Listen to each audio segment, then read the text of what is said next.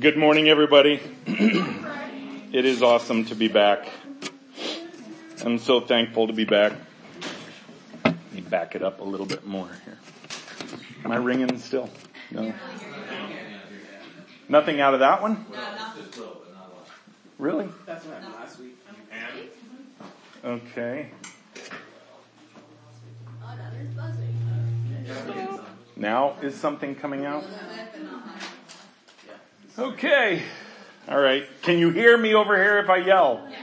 All right, we'll try that. What? What if they hear me on online? Can they not hear me online? I don't know either. Raise your hand if you can hear me online. Okay. Perfect. Thank you so much. I, I'm going to trust by faith that they can hear me. But um, no, it's so good to be back. So so much to tell uh, about this trip. I, I will say though, pray for Michael. He is sick. Um, I, I got a text from Allie this morning that that he was up all night, and I don't know if he's sick to his stomach or or what it is, but uh, just pray for him Um, because um, I I know it it would take a lot for him not to be here, uh, especially coming back from a trip. Um, but uh, and and I know what it's like to to be sick after something like that. Uh, you know, it, it was extraordinary. I, I always one of the things I miss the most when I'm gone is I miss the worship. I I miss the connection together and worshiping our Lord and Savior. And this morning was was extraordinary. Uh, Lord opened my eyes for just just a moment and allowed me to see where we were in worshiping Him. And and uh, it'll be awesome if, if somebody can give me a, a confirmation of this, if, if the Lord showed you the same thing. But but uh, a few times we have been in this room. Um, and and it is, uh, I don't know how else to describe it except we just call it his chambers. It's not a courtroom. It's uh, the best way it was described to me was it's where it's where the father likes to hang out, to use a, a, a modern day uh, slang. But th- this is this is his living room. I don't know, but the vision that he gave me, the picture that that I had was was us as a church just standing before him and just worshiping and and some were on their knees, some were had their heads bowed, some were crying, but we were all just engaged in worshiping Him. And it, it's just, it's extraordinary sometimes because he, he doesn't, he doesn't open my eyes like that all that often. But when he lets me see that, it, uh, it brings a reality to my worship that that doesn't, that isn't there without it, if that makes sense. I mean, it, it's, it's like when you're talking with someone over the phone versus talking with someone face to face. It's, it's just, there's an extraordinary difference there. But, uh, and, and I'm reminded of uh, the, the point where it was in the third song. I think that song by Lindy. Can't remember, uh, not my will? Is that the one? Huh? Yeah. Second song? Yeah. What was the third song? Tremble. What was the one that said, take up my cross? Not my will. Okay, then it was the second song.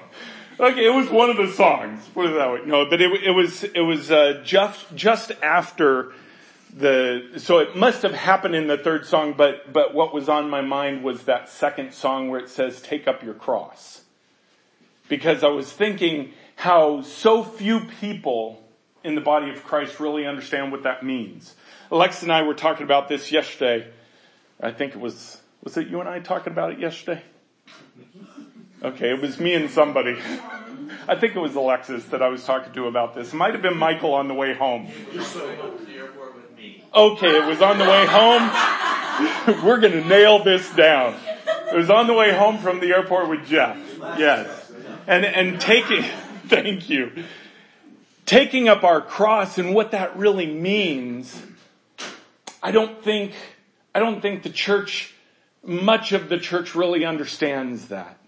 I, I think that's why there's a remnant that God is raising up, this army that he's raising up, because to understand, first of all, we don't take up his cross.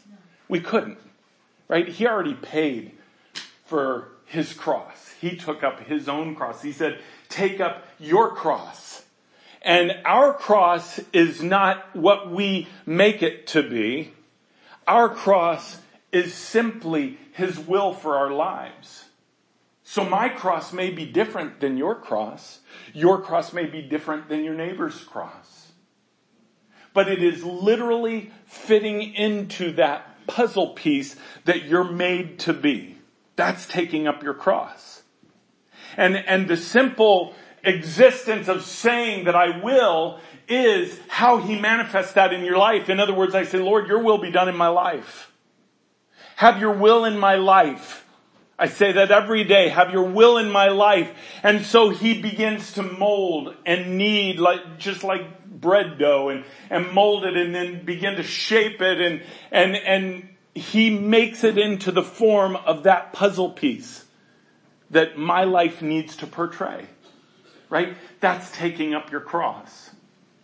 It's not the choices you make every day. It is the choice you made in saying yes. Very simply. The rest of that is obedience. When we say, yes, Lord, your will be done, the rest beyond that is simple obedience. Because if you say yes, guess what he's gonna do? He's gonna show you what to do. He's gonna show you what to do and by faith, he's going to expect you to step into that and to do it.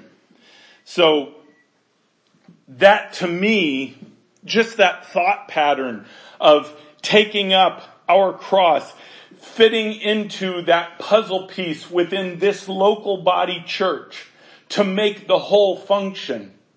To literally make the whole be a puzzle piece that fits into the bride. See, if any one of those pieces are missing, there's lack. There, there's, there's a portion missing. So what has to happen, either that person needs to step up in God's will and say, have your will and, and have your will, Father, or God will replace that piece. That's kind of a scary thought, right? He won't replace their salvation. They're saved. They have their ticket to heaven. But rest assured that God will accomplish His will. He has to. Why? Because He promised. He promised He would. He promised he would come again. He promised he would come when the bride is ready. That is a promise that the bride will one day be ready.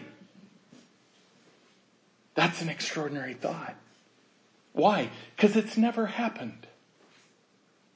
From the day that the church was birthed until now, there has never been a ready bride. How do we know that? Because he would have come and got her read and understand the book of the Song of Songs, or in some Bibles it's Song of Solomon. That entire book is about the readied bride. And that he, being the bridegroom, does not come until that bride is readied. And he, and he explains in there what that means. So, this trip was extraordinary. First of all, a few weeks ago, before I even booked the tickets, um, because of so much going on here, so much expectation of what God's doing, and and I mean literally every service coming and just, you know, just like Shannon prayed. I expect it. I expect it. I expect it. You're falling of your Holy Spirit. I expect it. So, so I'm asking Lord a few weeks ago, Lord, do you want us to still go on this trip? You know, and he said to me, it was extraordinary, um, because he said to me, yes, I want you to go because there's some things you need to do, but you have a very small window in order to do it in. And I'm thinking in my mind, of course, what do, what do we do when we hear from the Lord? First thing we do is we apply everything to us right? Everything he said, well, that's about me, so I gotta look at it from my lens, from my perspective, and, and that's exactly what I did. I'm thinking, oh yeah, well Lord, if you're, if, if you're like, you know, this is happening on Sunday and, and, and you're coming on Tuesday, then I got Monday, you know. That, that's the thought process I'm having, right? So, so I said, okay, well, Lord, you know, I, I don't fully know then when to book this, but let me book it when I know that they're available on the other end. And so I did, and we booked it and we went and, and I've never been to Nigeria in a crazier time. Mm-hmm. Oh my goodness, it was nuts. It was nuts because they had just had the national election and, and it was, in, in fact, yesterday was, was the state elections. Mm-hmm. And those are way more nuts than the national election because in the, the Nigerian people, from what I understand, they, the national election doesn't impact them like the state elections do. The state elections, the governors control all the money of that state. And so literally who they put into office in the state is going to determine their financial outcome for the next four years. So it's, it's highly contested. It's usually a very hot situation. And you can imagine leading up to it, all of the campaigning and everything going on. And so it was nuts. It was nuts. The, the governor, we, we got in, um, when did we get in? I think we got in there like, what was it, Friday? Friday afternoon, I think. We got him Friday afternoon ready to see him. And he was going to try and see us Friday night. Couldn't see us Friday night, so so on Saturday, um, he was going to try and see us, I think, Saturday morning at 10 o'clock or whatever it was. And, and so that came and went and we didn't see him and throughout the day didn't see him. We did go and see some land on Saturday, which was, it was just complete. Whoever was on the prayer call last night heard Michael praying about this because it was actually very depressing because we went to see this land and it was, it was totally different than what we had wanted, what we had expected. And, and this was, this was what, you know, they had worked on.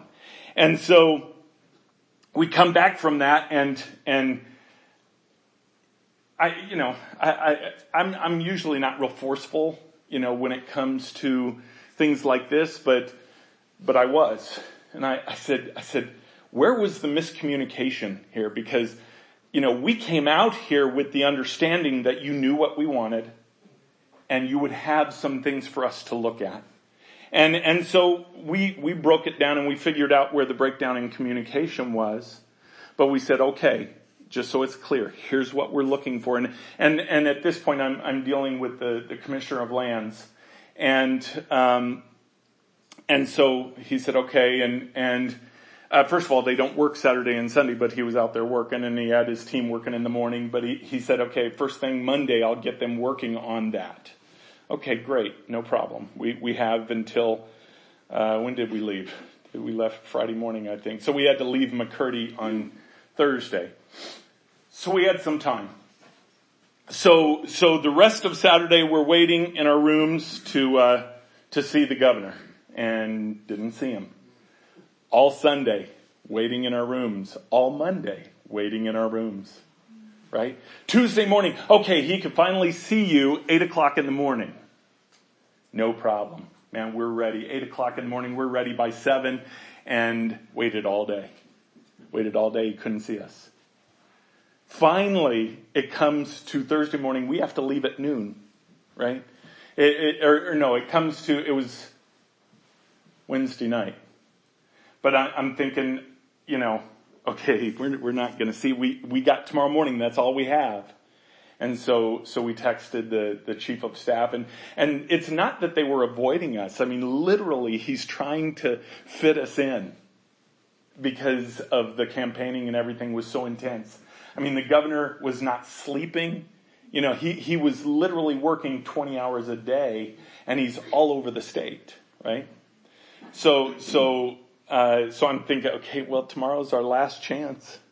You know, it's our last chance. And, and so we get a call and it was about 9.30 at night on Wednesday night.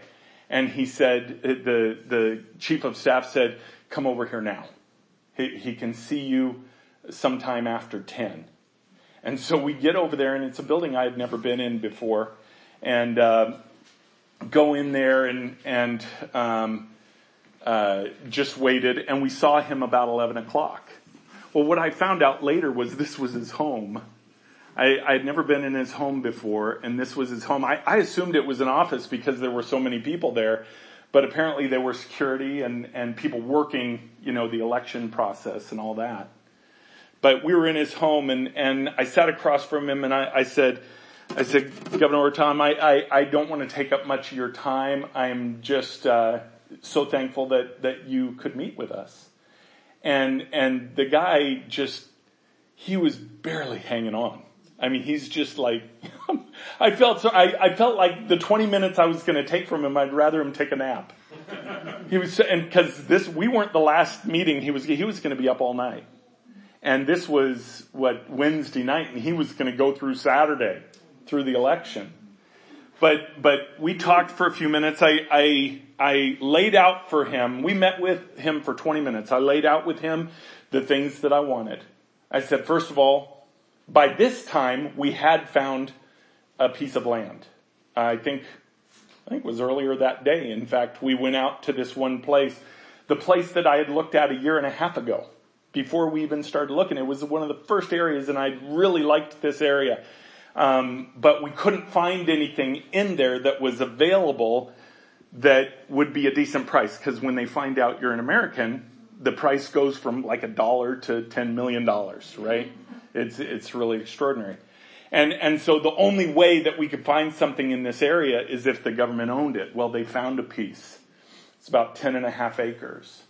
And, and so, so that morning we went out and saw it, fell in love with it. There's also another, uh, another 10 acres or so behind it that we can acquire, if, should we decide to do that. But, um, so I told him we found the land. Thank you. You know, we love it. Now we'll, you know, go do the paperwork and all that that we need to do on it. Um, then I said, and, and by the way, we have a group coming in a month. We have a group coming and it's the biggest group we've ever had go to Nigeria. And, and so I, I, I really need your help. I told him, I told him, you know, we need your help with lodging, we need your help with security, and we need your help with transportation. Because even though I can provide all those things, I can't do it in a manner that would, that would suffice in safety like he could. And, and so, so he said, he said, uh, he said, okay. He said, um, and then I'm talking this whole time and I said another thing that I'd really like is if we're done with all the paperwork with the land and everything, I'd like to do a ceremony. You know, where we do kind of a ribbon cutting type thing and, and, and do that in front of everybody and I'd like you to be a part of it. And, and the whole time he's just listening, I'm little, literally just rattling off my list, right? And, and so I can't remember what was the, the last thing um, oh, uh, the the last thing I said, I wanted to do an evening of worship, and and like a service, but I want I want it to be where you can come and be a part of it, because we're going to celebrate your reelection, and we're going to celebrate what God's going to do in Makurdi and do in Benue State. And, and so he's listening to all this. And when I, when I was done, yeah, I wasn't wasn't sure if he was hearing everything or or if he was, you know, sleeping. Yeah, um, but at the end, he he just rattled down the list of everything I said, and he said yes, yes, yes, yes, yes. And see, that's all that the his staff needed to hear. See, now I don't need to deal with him anymore on any of this because they got the yes. Now for bringing this team in three weeks, which by the way, uh, if, if the Lord is leading you, I want to encourage you to go to the website and look at the money they're needing to raise because they need to re- they need to continue raising money. We've got to buy tickets here this week. But anyways, though now I can work with the chief of staff on the lodging, on the transportation, right, on the security all these things he's already given a yes to.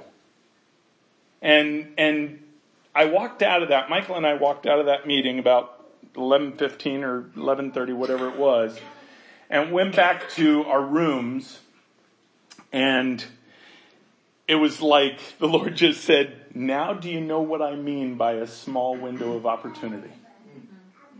See, the small window of opportunity wasn't about me, wasn't about my schedule. It was about the governor's schedule. We're going to have a small window of opportunity available. And by the way, you're not going to know when it is. Just be ready. Because the moment he called, we left. Now, recognize in that fact that we waited a long time. I mean, we waited, I think, like five days. I've never spent more time in that room in all the times that I've been there. I mean, it was like the fourth day, Michael finally said, Oh, you know what? I have Netflix. Seriously? You're telling me this right now. Okay. But I did have Fox News. So we did get to watch Fox News. But, but literally, we're, we're in the, we're in the room almost 24-7. All we're waiting is to hear. Cause we didn't want to leave somewhere and, and him say, yes, I can see you. And then we can't get back in time. So we literally flew out there, sat in a room for days, met him for 20 minutes, and then came home and accomplished everything that needed to happen. Everything. Amen. So the Lord told me then, he, I didn't know what he wanted to do with it exactly, but he said, write down that thought. Write down small window of opportunity. He said, cause that's what you're going to talk about on Sunday. I said, okay. So I wrote it down. And last night I began asking him, what Lord do you want? How do you want to apply this? Because it was a strong life lesson for me.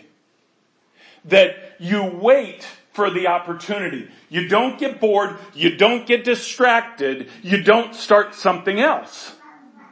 Right? And then it happens. So how does that apply to our lives? How does that apply to the bride?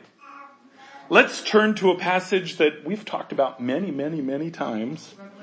Revelation 3. There you go.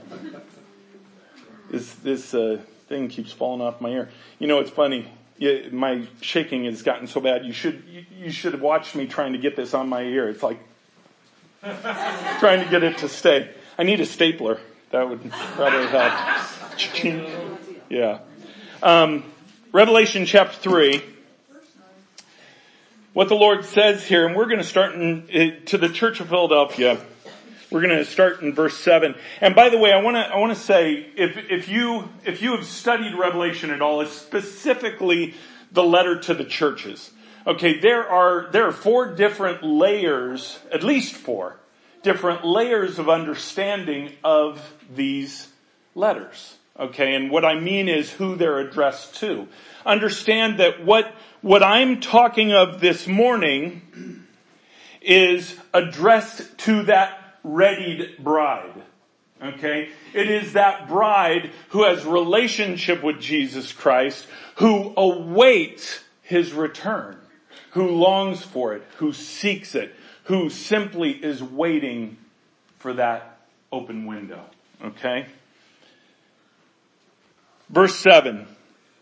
And Father, just speak through me your words. Lord, take my mouth and do with it what you will. You have my heart, you have my mind, my will, and they are yours in Jesus' name. Verse 7. And to the angel of the church of Philadelphia write, the words of the Holy One, the true one, who has the key of David, who opens and no one will shut, who shuts and no one opens. Behold, I know your works Behold, I have set before you an open door which no one is able to shut. I know that you have but little power and yet you have kept my word and have not denied my name. Behold, I will make those of the synagogue of Satan who say that they are Jews and are not, but lie Behold, I will make them come and bow down before your feet and they will learn that I have loved you. We've talked about that before. That is, verse 9 is a picture of the ready bride.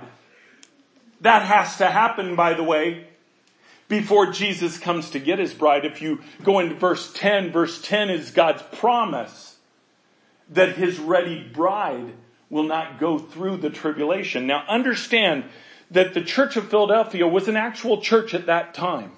Okay, that's one of the layers to understanding this passage. Okay? But it is also meant for the church as a whole. Right? There are churches, okay, local bodies that encompass this church of Philadelphia. In fact, there are churches in the bride, in those who are saved, there are churches that encompass all seven churches that were written to. That's why God, Jesus wrote these letters to the churches. And, and so, but then there's also a level of understanding where it is written to individuals. See, a church can embody the, the aspects of the church in, of Philadelphia, but so can an individual. Right? My heart is judged purely by God judging my heart. My heart is not judged based on your heart and vice versa. Right? So, so there is a layer of understanding in this letter where it, one of these seven churches, we as Christians fit into those categories. You know, and, and it, by the way, I really want to encourage you to study all seven letters and see where you, see where you fit in. This is one you're, you're going to want to fit into. The Church of Philadelphia. This is the ready bride. Says here, I have set before you an open door. No one is able to shut it. No one. That open door is an opportunity. That open door is an opportunity which is explained further in verse 9. And then ultimately in verse 10. You have the opportunity as the bride to fall in love with Jesus Christ, to build relationship with the Father through Jesus powered by the Holy Spirit. You have that opportunity. And as the church of Philadelphia, he even said here, he said, he said, I know in the uh, middle of verse 8, I know that you have but little power and yet you kept my word and have not denied my name. See, it's extraordinary to think of the fact that when a Christian is persecuted, whether it be physically, mentally, whatever, teased, whatever, you know, you're in school, in public school, and you're, you're teased for being a Christian. That's persecuted. But when a Christian is persecuted for being a Christian, for having relationship with Jesus Christ, that verse is applied there. Yet, but with little power, you still didn't deny knowing me. You had no authority in the moment, but you did not back down from saying that you are in love with Jesus Christ. So because of that, I have this open door. I have this open door that on the other side of the door is what we read in verse 9. On the other side of the door is the literal world who does not know Christ, recognizing the church that they are loved by God. Let's read it again, verse 9. Behold, I will make, and this is the open door, guys. Behold, I will make those of the synagogue of Satan who say that they are Jews and are not, but lie. Behold, I will make them come and bow down before your feet, and they will learn that I have loved you. There's a couple things in there to understand. First of all, this is not post rapture. Verse 10 is the rapture. This is pre rapture. Also, if we're gone, they can't bow at our feet. Now, now, by the way, the, if you get into the Greek there, it's not, it's not bowing like worship. It is honor. They are honoring the bride because they see that God is their friend. That's an extraordinary statement. People that don't believe in God at all see that people who believe in God are actually favored by God. It, it kind of twists your head a little bit. But that's exactly what's going to happen. Because of the favor poured out on the bride, the world will see his love for them. That's an extraordinary thought. That is an open door. That is the readying of the bride. That is the point at which the bride is ready to become, for God to come and take them. For the bridegroom to come and take them. That is the ready bride. That is the open door.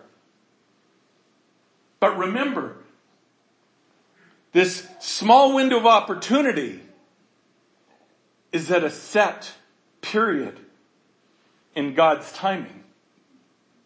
We don't know it. We can't manipulate it. If they, if they wanted it 2,000 years ago when, when the church started, which of course they did,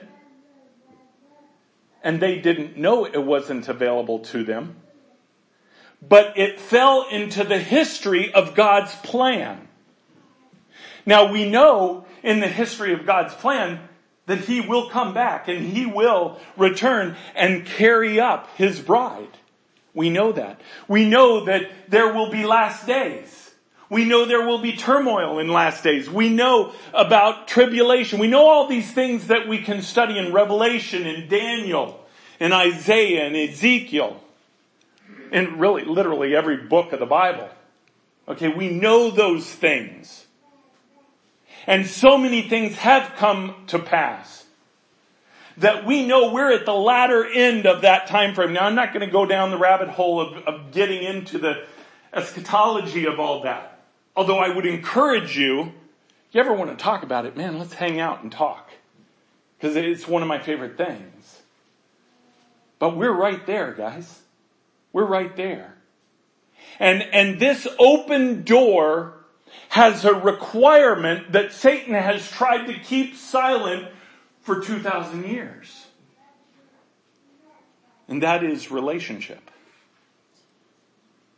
I know a new term for you. right.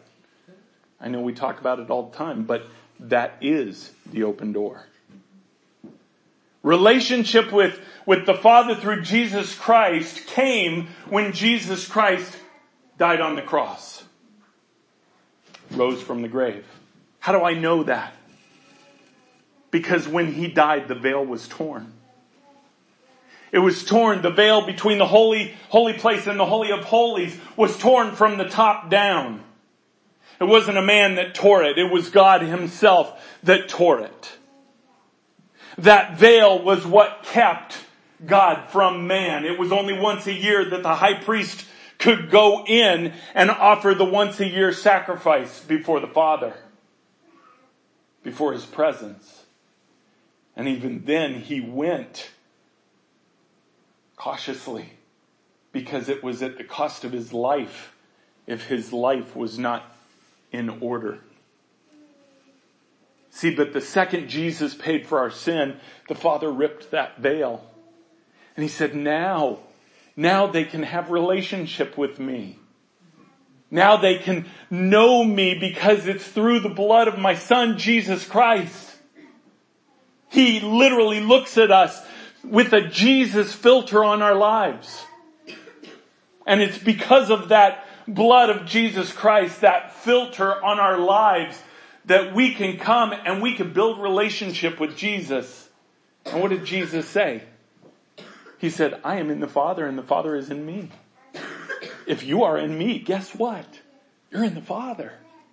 Because we're one. That's relationship. Satan, ever since about 200, 200 300 AD, he started to put a plan into place that has muddied those waters so effectively. And it's called the church. It's called this, this group of people that form the very system that killed Jesus in the first place. You ever think about that? See, we always think of the Pharisees as, well, those are the unbelievers. Those, those are, those are the evil unbelievers. You know, and you don't really equate them with loving God. That is absolutely false. They loved God. Look at Paul. Paul was one of the most zealous among them, and he was literally believing what he was doing was of God, opposing Jesus Christ. That's why Jesus met him on the road to Damascus. Say, whoa, you got it wrong. These were zealous men. Now, now, definitely, just like in the church today, there were also corrupt men. There was corruption in that. They were more worried about their power and losing their power than the fact that they could be opposing the Son of God. If you don't believe me, you can read on. I, I believe it's in in uh, in the book of Acts. I can't remember what chapter where where Gamaliel, who was the the uh, Paul's mentor, he was Pharisee of, Pharisees, who taught Paul. He stood up and said this was, I think, after the second time Peter and John were arrested, something like that.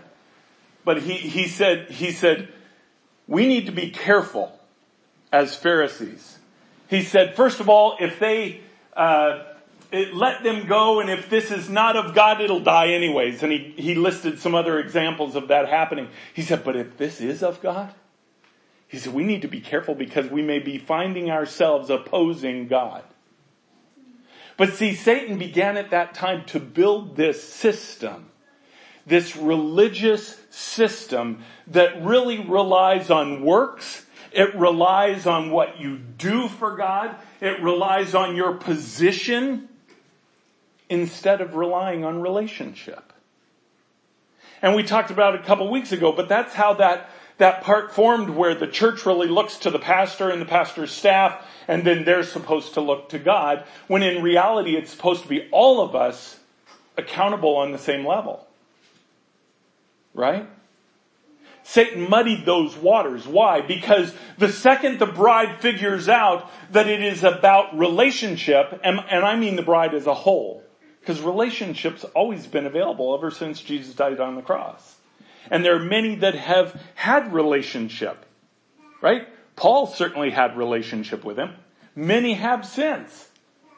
But when the general bride figures it out and it catches fire, that's what Satan doesn't want. Why? Because then the bride will become ready. When the bride becomes ready, it's all academic at that point. Because see, that coincides with the number of Gentiles. You know, Jesus will not come and, and we won't go into the tribulation or into the time of trouble until the time of the Gentiles and the number of the Gentiles is complete. That's all part of readying the bride. It's not just the number of people that are saved. Understand that. Because that, that's what I used to think. Well, okay, we, we just need to get more saved, and the more people we get saved, then, then we're just adding, adding, adding. Eventually we're gonna hit that right number, and boom, you know, we're done. Lord comes. But it's not that. I mean, if it was that, then God really made a poor deal. He really did. Because in offering His Son, his only son, whom he loves beyond anything, and offering him to change his literal status between him and the Father permanently. To offer that just so you could enjoy heaven? What a raw deal. What a terrible deal for him. I mean, you would think he could negotiate better than that. But in reality, that's not what he was after. He was not after saving your skin from fire. Although he wants that. He said, he said it is his will that none should perish. But what does he want out of it? He wants out of it the very reason he created us in the first place. He wants relationship. He wants what he had with Adam and Eve prior to the fall. What did they do? They walked in the cool of the day and just talked. That's relationship. Spending time. Investing in one another. That relationship was lost the day that Adam took of the fruit. And the possibility because of sin was erased at that point. That's what God said. Okay, Satan. He said, you may have bruised his heel, but he's going to crush your head. Because see, what you don't know is that he's already said yes. He knew this was going to happen and he already said yes. Why? Because he wants relationship with us. That's what God gets out of this deal. And it is an open door until the bride gets that. Until the bride gets it.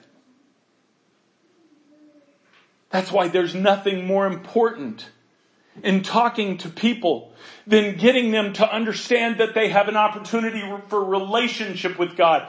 A real relationship. Sitting down, having coffee, talking to Him. Guess what? He talks back. That's what a relationship is. It's not, let me learn about you and then one day I'll get to see you in heaven no, a relationship on, on earth is, is powered by faith, but it is real. It's real. I never knew that until just, just five or six years ago as the Lord started opening this up to me. But there is an open door right now for the bride. That door is there. That window of opportunity is there. And it's going to take relationship to understand that. Now, we also can miss doors of opportunity. God has doors of opportunity on, in our lives often. I won't say all the time because they're not all the time. Right? But there are doors of opportunity that come and it's like a test. Boom. Do you pass? Do you fail? That's an opportunity. Every test is a window of opportunity. Right? Let's look at an example where opportunity was lost. I want you to turn to Mark chapter 14. This is the night that Jesus was betrayed. The night he was taken to court and all this. And, and, and right before this was Peter saying to Jesus, I will never forsake you. I will never deny you. I will give my life for you. And so now, Jesus goes, and we're going to start in verse 32, but he goes to this garden area to pray. Verse 32 says, and they went to a place called Gethsemane, and he said to his disciples, sit here while I pray. And he took with him Peter, James, and John, his inner circle, right? And, and Jesus did have an inner circle. And he took those three. Don't ask me why they're the inner circle. I don't know. I mean, except they, they were three of the four that were the first chosen in disciple, but I, I have no idea. Um, one, one hint might be that, that when, when they were reclining at table, the Bible says John was just leaning up against Jesus. See, I think that's a picture of why he was in the inner circle. It wasn't that he was invited to lean up against Jesus because he was in the inner circle. I think he was in the inner circle because he leaned into Jesus. And he just wanted relationship with him. So he took with him Peter, James, and John and began to greatly be distressed and troubled. And he said to them, my soul is very sorrowful, even to death. Remain here and watch. That's the test. Going a little further, he fell on the ground and prayed that if it were possible, the hour might pass from him. He said, Abba, Father, all things are possible for you. Remove this cup from me, yet not what I will, but what you will. By the way, this is an insight into the humanity of Jesus. See, Jesus did not operate as God when he was on this earth. He couldn't, if, if he did, it would have nullified everything that he came to do. He operated in faith and did the Father's will. He never did his own will. He did the Father's will. But this is an insight into his humanity. Why? Because you're, you're, you're literally seeing, how do I, how do I say this? Not a break of confidence, but it's kind of like you know the pain that you're about to endure. And it's like, uh, God, I, I'll do your will, but man, if there is any other way, if there's any other way, I cannot go through this and still accomplish the same thing. Please, Lord. Yet not my will, but yours. So he declared what his will was. He said, my will is to not have to go through this. That's why he said, your will, Father, not mine. It was Jesus' will not to die. It was Jesus' will not to be beaten. It was Jesus' will not to be turned on by the people he loves. And yet he said, not my will, but yours be done. Verse 37, and he came and found them sleeping, those three disciples. And he said to them, Peter, Simon, are you asleep? Could you not watch one hour? You know, in today's slang, it, it's, it's like he, he goes up and walks up and the three guys are sleeping and he just stands there and goes, seriously? Didn't I just tell you to watch? Didn't I just tell you to pay attention?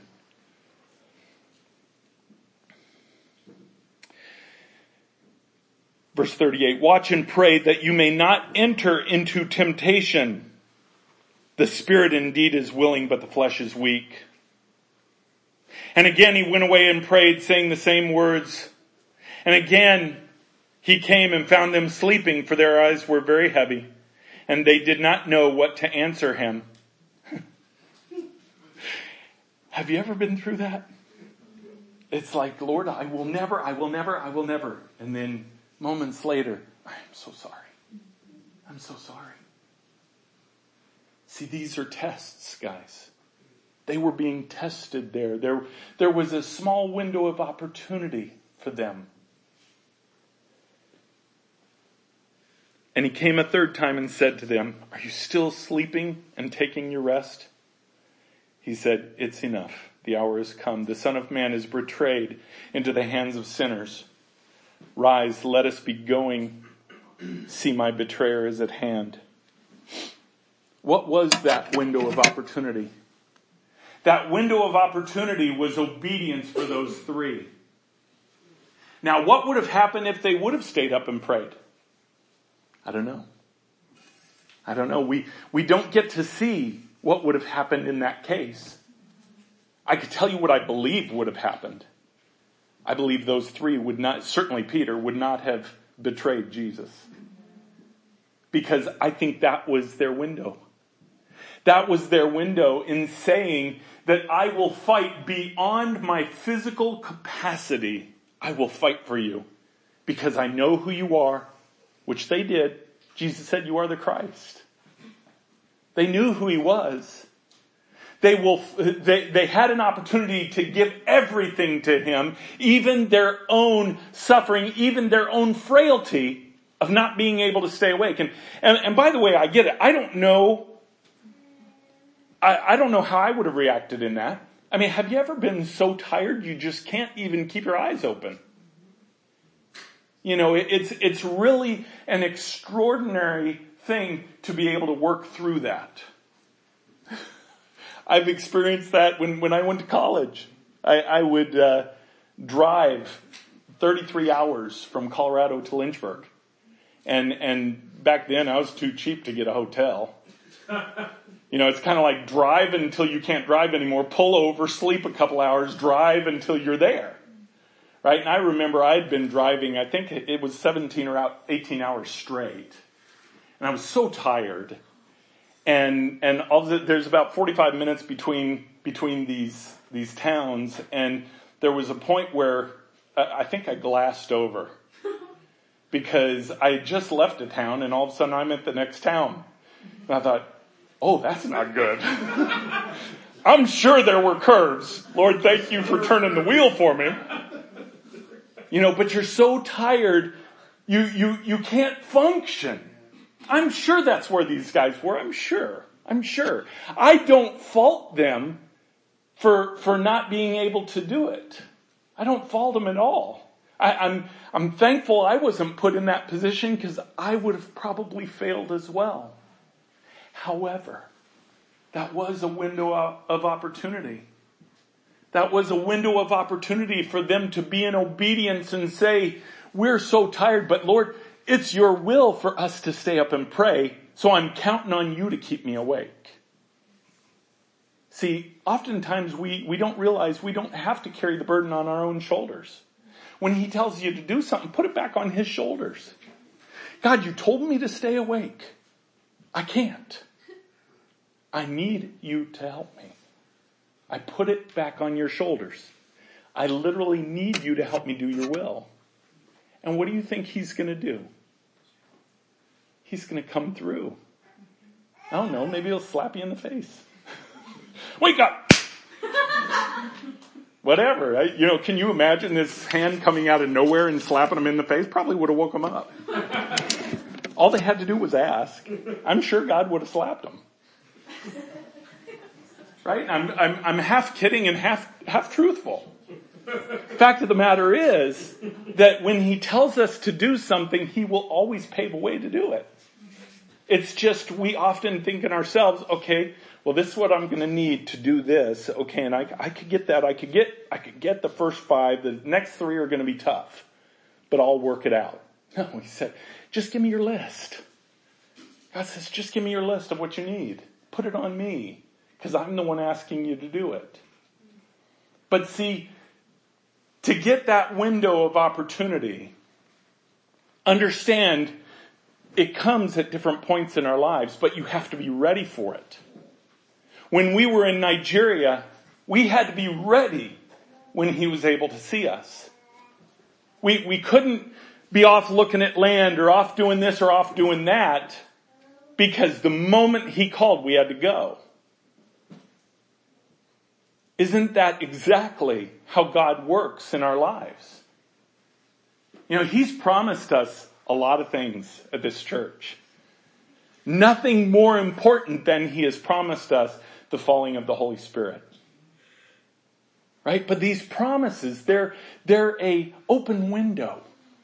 Now the problem is, it isn't a window that follows us. You know, I just kind of have this window hanging out behind me as I walk that I could jump through any time. No, because see, God has a specific time, a specific moment that it is His will to do this. So we have to be ready. Now sometimes the waiting dissuades us from even believing that there will be a window. Think about that. Sometimes when we sit down and it's not going how we think and, and this window of opportunity that, you know, God's promised and everything up, but sure doesn't look like that. In fact, it looks just the opposite. And then oftentimes we get discouraged. We get bored. We start looking at other opportunities or other ways. You know, well, this situation just doesn't seem to be panning out how I thought. I, I need to move on to a new situation. I need to look at it from a different lens. You know, maybe, maybe I misunderstood what God said in the first place. Now, by the way, if you did misunderstand what he, I'm not saying don't go back and get that figured out. But my goodness, when you know what the Lord has said, you hold on to that knowing that at some point I'm gonna get in there. I knew, I knew before we left, we would see the governor. Had no idea when. But I knew by faith that God would not bring us all the way there, spend all that money, all that time sitting in that room without Netflix. He wouldn't do that and us not fulfill his will. We just had to leave it in his hands. So we waited. By the way, the waiting can be hard. It can be difficult. It can be boring. It can make you think like I'm wasting time. This time could be used in so many other things. And then we make ourselves feel better by busying ourselves in those other things instead of focusing on what he wants us to focus on, which is him. I'm building that. I'll tell you right now, the most important thing in your life that you will ever do is build relationship with Jesus Christ. Nothing will ever be more important than that. Nothing. But it takes time. It takes time walking in faith, recognizing that there's a, there's a window of opportunity coming. I don't know when. I don't even know what necessarily. See, see the disciples here in Gethsemane, they didn't know that was a window of opportunity. They didn't know what it would mean, and we don't by even reading it. We don't know what it would have meant if they would have been obedient. We, we know what happened because they weren't obedient. We do know that. They all, they all betrayed him. They all left. They all denied him. Not just, by the way, not just Peter. There was none that stood up for him in that courtroom. None. The people that were closest to him, his inner circle. Now, I think the word of God points out Peter because Peter was so bold in saying, I will never. Be careful. What he should have said is, I will never in your strength. Right? Because when we start relying on ourselves, all of a sudden the I will never becomes I will hopefully not. I will possibly not. Oops, I did. right? It's only in His strength that we can see these windows of opportunity. I want you to turn to 2 Peter. 2 Peter chapter 3.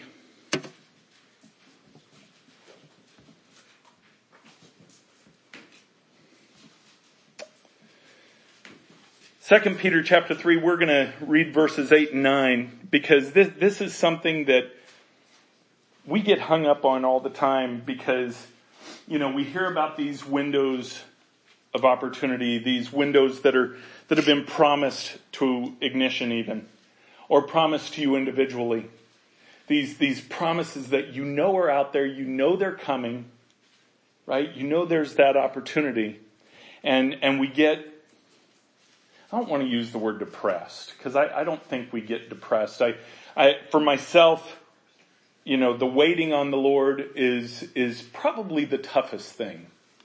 You know, when you know things are happening, you know things are coming and you're just waiting and it, and it just feels stagnant, right? It's like, oh man, I thought this would have happened last year whatever. Let's start at verse 9. I mean, verse 8. But do not overlook this fact this one fact, beloved, that with the Lord, one day is a thousand years and a thousand years is one day. Now that, if I stopped there, we'd all be depressed, right? We'd say, okay, we, we, a thousand years, good night, we got a long time to wait. But verse 9 is what I want to get to. The Lord is not slow to fulfill his promise as some count slowness what does that mean?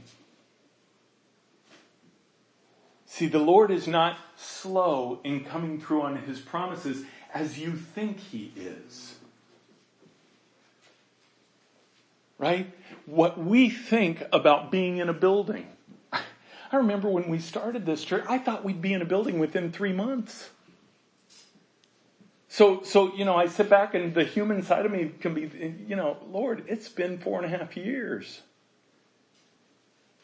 you can do things a little quicker. I mean, this is slow.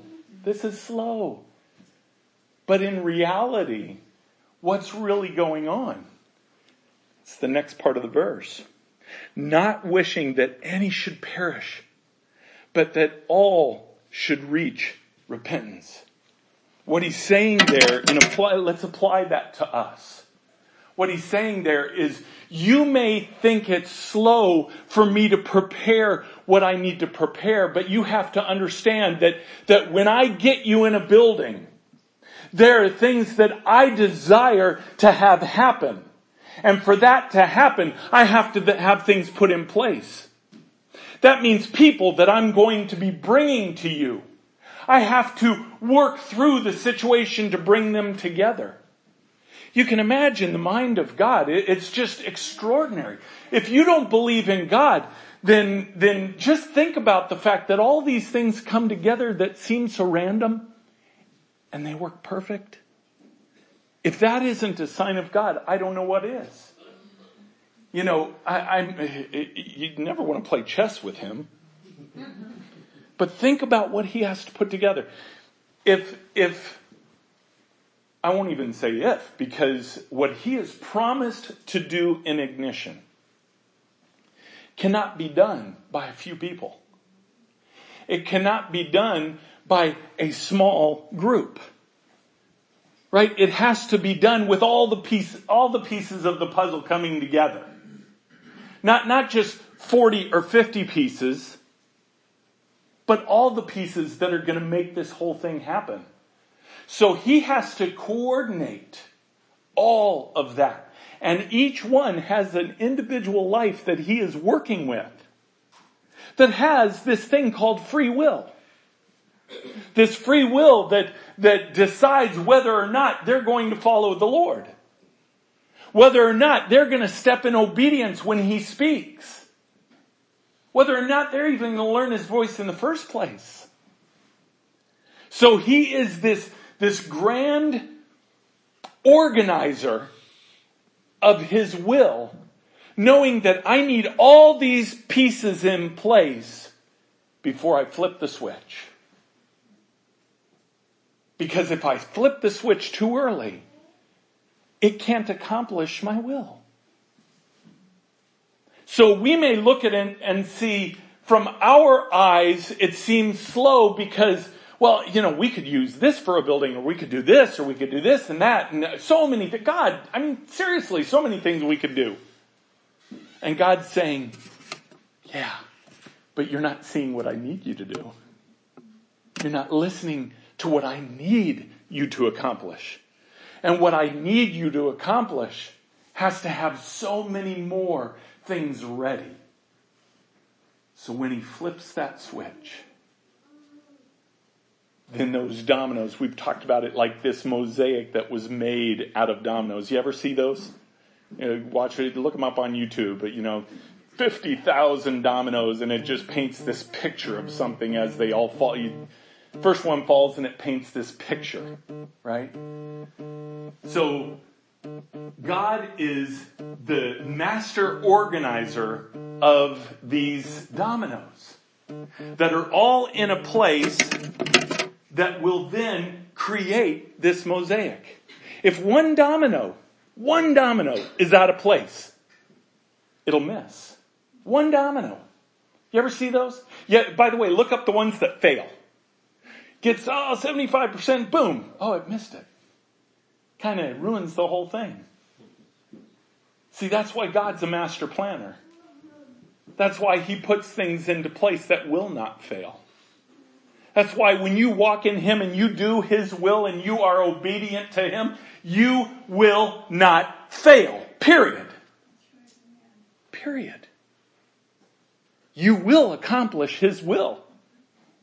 All you have to do is say yes and step. Because he's the one that does it anyways. He's the one that lines up all those dominoes and then hits the first one. When he hits that one, it will be because all of those things have been put into place. Now we talk about that in terms of the global and, and what he's going to do with ignition and all that, but, but it's the same picture with your own life. He lines up things in your own life to accomplish His will. What is His will? His will is to draw closer to you in relationship. So He's going to line up these things in your life, these, these open windows of opportunity that will come and go like that. Are we ready for them? Are we ready for those? See, it's important to discern what's going on around you so you could be ready. Let's, let's turn last place to Ephesians chapter 5. Ephesians chapter 5, and I, I'm just going to start at verse 7. Therefore, do not become partners with them, for at one time you were in darkness, but now you are the light of the Lord. Walk as children of light, for the fruit of light is found in all that is good and right and true. Verse 10. And try to discern what is pleasing to the Lord. Take no part in the unfruitful work of darkness, but instead expose them. For it is shameful even to speak of the things that they do in secret. But when anything is exposed by the light, it becomes visible. For anything that becomes visible is light. Therefore it says, awake, O sleeper, and arise from the dead, and Christ will shine on you. Look carefully then how you walk. And this is to each of us. Not as unwise, but as wise making the best use of the time because the days are evil. Therefore do not be foolish, but understand what the will of the Lord is. Don't get drunk with wine, for that is debauchery, but be filled with the Holy Spirit. Addressing one another in psalms and hymns and spiritual songs. Singing, making melody to the Lord with your heart. Giving thanks always and for everything to God the Father in the name of our Lord Jesus Christ, submitting to one another out of reverence for Christ. See what it's saying here is we're to wake up. Wake up and discern the times. Discern those open windows of opportunity. Wake up. So wake up, oh sleeper. Come on, wake up. Wake up and recognize what's around you. Recognize, church, the times at hand. Recognize the relationship that God is standing there with open arms to give you. Recognize it. And recognize what you are supposed to do in that relationship. How He wants to use you to affect others. To be part of that readied bride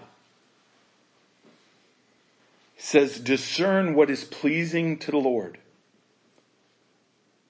And then he takes the opposite of that in verse 11 and he says, take no part in unfruitful works of darkness, but instead expose them. This goes back to the frustration that I have with the pulpits in America today. Pulpits in America want to make you feel good. Why? Because it doesn't offend people that are giving money. You know, there's one good way of getting around that. Don't care about money. Don't care about money. I don't care if you give or not. It will not affect how God provides for me. It will not affect how God provides for this church. He could write me a check from heaven and send it in gold. Who cares? Right? It'll affect you though. It'll affect you. And, and the things of the church are controlled by the church. And, and I'm, I'm talking about the overall church today. It's all about money. It's all about budget. Well, this year we think we can do this, this, and, and by the way, I'm speaking from 25 years experience in church leadership. I, I understand it. Right? And I get it. And I was part of it. This is what we could do this year. We have the budget for this. We're going to work with these missionaries. We can do this outreach and, and, and work it all down in that budget. Because we're, we're confident that we can have this. I have a different paradigm for you. And by the way, this is exact, you ask any of the elders here, this is exactly what we do. Okay, Lord, what do you want us to do this year? What do you want us to do this month? What do you, what do you want us, you, you want us to take 14 people to Nigeria? Okay. All right. Hey, Lord, you need to provide two things. The people, the willingness, and the money. That's on you. But we'll walk. We'll step. We'll say yes. Why does the church take out of the Lord's hands what the Lord wants to keep as a responsibility? So instead of exposing the darkness, the church just kind of speaks over it a little bit. I, am sorry guys, I, I love, and, and, and I am gonna call it out. I am gonna offend. I am. Why? Because Christ was offensive. He was offensive. I, I don't mean to offend on purpose, but it's gonna happen. You're gonna offend. If you're doing God's will, guess what? You're gonna offend. Why? Because Christ is offensive. It drives me insane, some of, some of these pastors, and, and I am gonna mention this one. Because I love Hillsong. I love Hillsong. But when you lose an opportunity like going on The View, which I don't know that that was the wisest choice anyways, but you have an opportunity before America to expose darkness, to do what the Lord told you to do. And you flower it and sugarcoat it. So it will not, and, and I don't want to assume his motivation. I'm not going to assume his motivation, but I, what I will say is what he did was wrong. Because he did not say what God said. Now look at the flip side of that. Look at, at Jerry Jr. and Becky Falwell. That this past week at the CPAC, I think it was a week ago. I don't know, I kind of lost stuff when I went to Nigeria, but might have been the week before that at CPAC and, and they did a speech and, they, and, and Becky Falwell was talking about her daughter was born as a girl. And guess what? They're going to raise her as a girl. It's not going to be her choice. Cause that's how God made her. She took so much flack for that. Not, not just, I mean, national flack, which, okay, you're going to expect that, but she took flack at, the, at her own school. Which I gotta say, I, I would just really love to know who. Because that's the school I graduated from. And I'd like to just talk to them. Just talk. But really, really, she did what was right. She exposed darkness. You see a trend now and I'm loving this. I'm loving this because for 30 years it has been a trend about abortion being, being okay. Now you're starting to see a trend of people speaking out and saying abortion is wrong. And praise God for some states now that have stepped up and at least made late term abortions illegal. And, and someone was telling me yesterday, Alabama outlawed Yeah, no, there, there was, there was a story yesterday that I thought, that's gonna go to the Supreme Court. I can't remember what. Yes, yes, it was, it was the father that was fighting for the fact that he had no choice in his child being aborted. That's gonna go to the Supreme Court. So you're starting to see people stand up. You're starting to see the bride stand up. Right? And expose darkness. If we ever want change, you can't be afraid to get in the mud. You can't spend your life going to a place where you're not challenged. What did Jesus do? Well, they, they hated him for it. He hung out with sinners. He hung out with prostitutes. He loved people. Now, why did he do that, by the way? He did that because that was God's will. I'm not saying go hang out at the bar. I'm saying do what God tells you to do and trust me, He will send you to places that will be uncomfortable for you. It will be uncomfortable for people going in, going to Nigeria in three weeks. especially if you've never been. Hope you like chicken. And it's good. It really is. I love it. I love the staff there. They're awesome.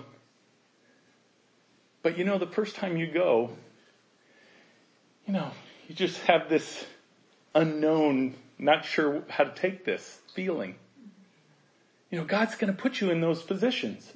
Not just once. How about the rest of your life? He's going to put you there over and over and over again. Why? Because if you say yes, He's going to use you and that's where He needs to use you. He needs that light to expose darkness. That light exposes the darkness. And he, he says that, that when any of that becomes visible, then it is light. It's because of light that makes it visible in the first place. That's why on the prayer call we pray, Lord, shine your light in the darkest places of this country. Shine your light in the darkest places of your bride. What do you think that means? Do you think Jesus just sits up in heaven and just hits a spot? Okay, turn a spotlight on right there. No. No. He says, okay, you know what? You know what, let, let me, let me call up Shannon because she's in proximity to this and she's my light. I'm gonna call up Shannon, I'm gonna send her over to this person. And it's gonna expose the darkness in that person. And hopefully that person repents. Hopefully that person comes to know the Lord. But it's gonna expose the darkness. Who do you think he uses? He uses us. He uses his bride. So his bride cannot be afraid to speak. Now, now, by the way, I'm not saying go out and look for things wrong. It's important to be led by the Holy Spirit. Because if you just look for things wrong, you're not going to be effective either. That's what legalism does. They look for things wrong, but they're too afraid to go out and do it. They just come within their, their walls and then they speak out. Yeah, we'll put this letter out. We'll put this brochure out telling people how horrible they are.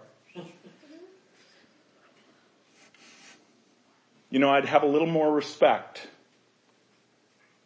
for one in legalism that lives in the projects. That lives next door to a brothel and goes over there and just tells them how much Jesus loves them. See, we can't be afraid. We can't be afraid. What, what can, what can they do to us? Seriously. I mean, I, I love, I love what, I think it was Peter, it might have been Paul, but basically, you know, what, what are you going to do? Threaten me with heaven? You know, if, eh, yeah, it was Paul. Paul said, you know, to, to die is gain right? To stay here and, and do God's will is awesome, but to die, seriously, I, I get to be with Him forever. What kind of a threat is that? And, and trust me, this has been through my mind a lot. With, the, with what the Lord has shown me, things that I'll deal with in, in the future, it's gone through my mind a lot. Okay, so let's really think about this, Lord. Let's say I did have to die for you. Let's really think about that. I get to be with you when it's all over with. And, okay, let's say, let's say dying takes three minutes. Say it takes five minutes. Say it takes 30 minutes. And then I get to be with him. You know, when you think about it logically, it doesn't make sense. I'll endure any pain to be with him for eternity. But see, when you're focused on the pain, you'll never see the eternity. It'll always be, I can't deal with the pain. How do you think Jesus felt that night? By the way, if you don't think he knew what was about to happen, you're kidding yourself.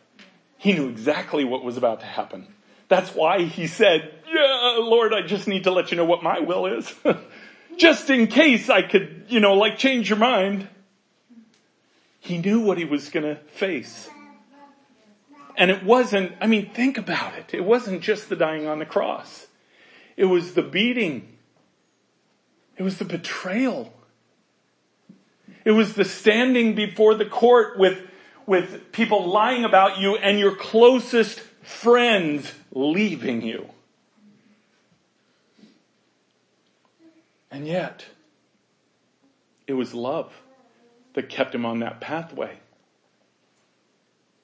It was love for his friends that betrayed him.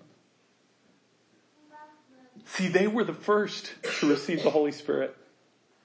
When Jesus rose from the grave and he saw his disciples for the first time and, and he blew into their face and said, receive the Holy Spirit. That's who he did it for. Because he had relationship with them and he wanted relationship with them. So I encourage you, discern the times. Recognize the windows of opportunity. You may not always be able to recognize the timing of them. That's why I said you gotta, you gotta just be ready.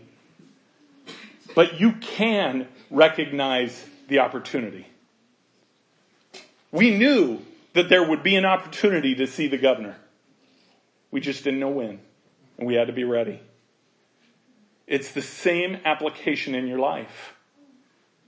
You know God will have opportunity for you to be obedient and to step in His will. You just may not know the timing of that step. Don't fret about the timing. Timing's on Him anyways. Just spend your efforts and your energy building relationship with Him every day because that's how you're not going to miss the window. Don't miss the window. Let's pray. Father, we worship you. We praise you. We thank you for your love. We thank you for your grace, your mercy.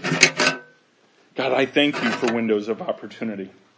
I thank you, God, that you have our entire life planned out with each of those windows in specific strategic places that will enhance our relationship with you through that obedience and will enhance how you are able to use us. Father, we know the windows are there.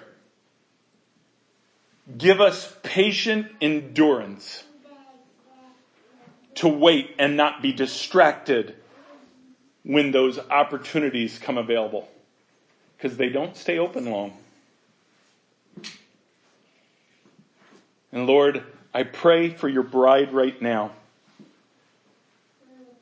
That your bride begins to understand this, this open door that none can close but Jesus.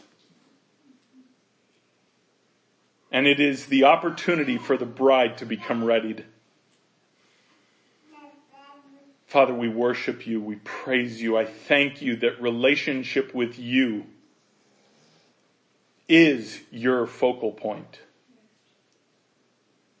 I pray that you speak to our hearts this morning in Jesus' name. Amen.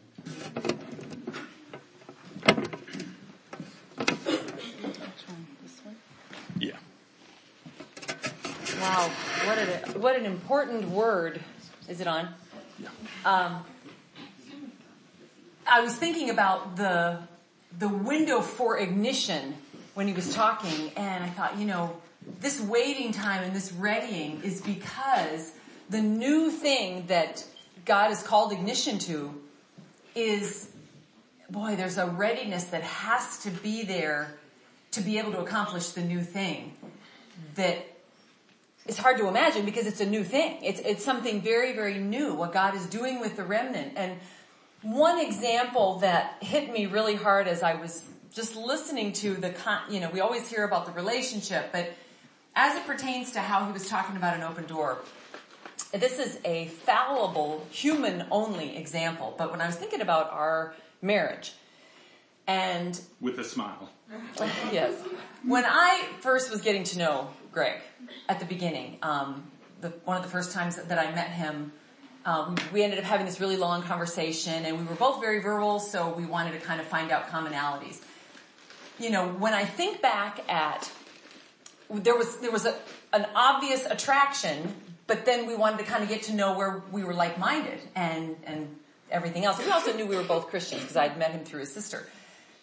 But you know, what I was thinking about, when I was building a relationship with him in our dating time and then getting engaged, there were things about him that had I not been willing to let him be who he was as I was getting to know him, rather than get to, getting to know him with the parameters of how it needed to be with me. And I'm not saying that there aren't deal breakers as you're getting to know someone, but like finding out that he loved football, played football. Oh, well that's, yeah, just not, I don't know. Or that he likes, you know, uh, climbing mountains, you know, from Colorado and loves the mountains. And yeah, that's just, I don't know, that's just, I'm not good with heights and, and football's kind of violent for me. So I just, I just don't know that that's, you know, I don't, if I were to block sides of him, if there were, you know, and he, he was, in my own way I was too, but the very, how his animated ways of expressing himself, if I tried to squelch that, tried to control that, tried to quench that, what kind of a real relationship would we have? It'd be one-sided with a lot of limitations that would really ultimately hinder a close relationship. And, and I thought about that picture with how we are with God. You know, in our relationship, the only way we're going to be ready for that window is if we're fully accepting what God's wanting to show us about himself that we don't know. And, and I don't know why the Lord does this. I told you guys this last week. He, go, he gives me these three points in sometimes starting with the same letter. And he, he even did it just randomly for, during Greg's message. And he was like, you know, if you surrender to my salvation, to the supernatural of my ways, and then to the situations in your life. Amen. That's how you're going to have this relationship. Because when, when God started to reveal himself, I could, I knew he had to be in control. salvation was done. I, I was self saved. And I knew that God's in control of our situations and we need to surrender our lives to our situations and our circumstances. But the supernatural was very boxed in, in my upbringing. And when God started revealing himself in the supernatural, started showing me the gifts of the Spirit that I was already completely locked down to, started introducing, those were windows as well. That window when he first began to bubble in me the gift of tongues, that I never wanted and had to fully surrender to, I remember thinking, okay, I had to trust that God would also be true to me as God. Because my greatest fear is what if this isn't you? What if this is some other spirit? I only gave the supernatural, the credit of the supernatural to the enemy, which is what a lot of Christians do. It's like, well, if it's something crazy and manifest, you know, in, in a manifestation, it's gotta be the devil.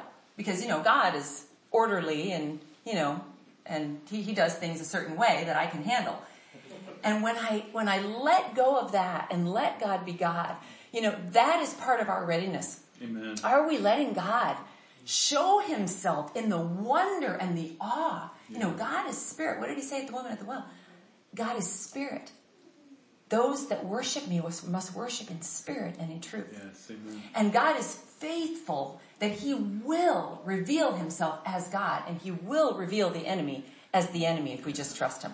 Even when something crazy is manifesting, even when something begins to introduce itself and he's showing us his supernatural side, which is who he is, boy, don't, if you can just embrace that. When I embraced all the things, and again, I know it's a human relationship that isn't a full comparison to our relationship with God, but when I began to embrace all the things that Greg was that I wasn't, I began to grow in ways that helped, you know, and, and he, the same thing with me. We began to learn and grow not only together in unity, but there were sides of me that were expanded because of who he was that I wasn't. The things that maybe, maybe that I maybe wasn't as adventurous in that he was. And, and maybe areas where I was sensitive and he wasn't. And so in our relationship with God, you've got to just be completely laid out. Otherwise you won't even recognize the window when it's coming. Yeah. And if God wants to do a new thing, then we've got to surrender fully to whatever that is. And I'll tell you, there's no such thing as a new thing without it being a supernatural thing. Right. And so, oh, I, this is such an important word, such a timely word. We are right there.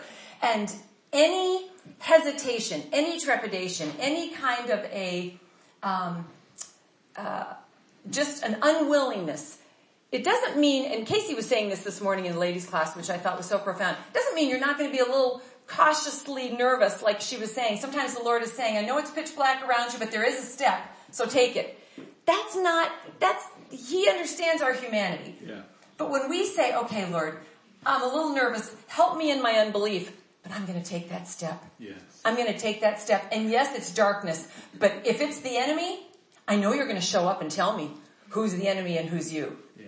Because, but I'm going to trust you. I'm on that supernatural highway where not just you exist, but the enemy exists too, but I'm going to trust you to show up. Because if I ask you for bread, you're not going to give me a stone. Amen. So trust him, let go of the boxes of religion, which is essentially form without power is really what it is. We, we want the power. We want the power of God.